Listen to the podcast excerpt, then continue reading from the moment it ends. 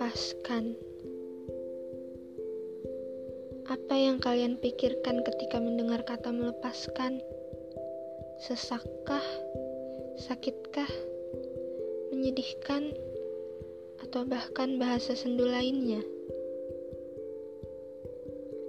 Perihal melepaskan memang tidak semudah membalik telapak tangan apalagi melepaskan apa yang sudah kita jaga bertahun-tahun. Sakit sudah pasti, tapi bukankah lebih sakit jika kita masih menggenggam hal yang bahkan tidak melihat kita dengan benar? Bukankah lebih sakit jika genggaman kita hanya dibalas dengan jabat tangan sesaat? Bukankah lebih sakit jika kita tetap bertahan di atas ketidakpastian.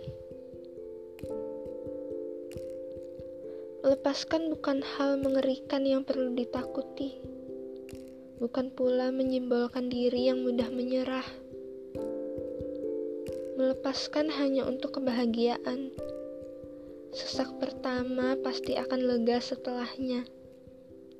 Sesak untuk bahagia. Lebih baik bukan? daripada bahagia untuk menyentuh. Mari melepaskan yang tidak seharusnya kita genggam.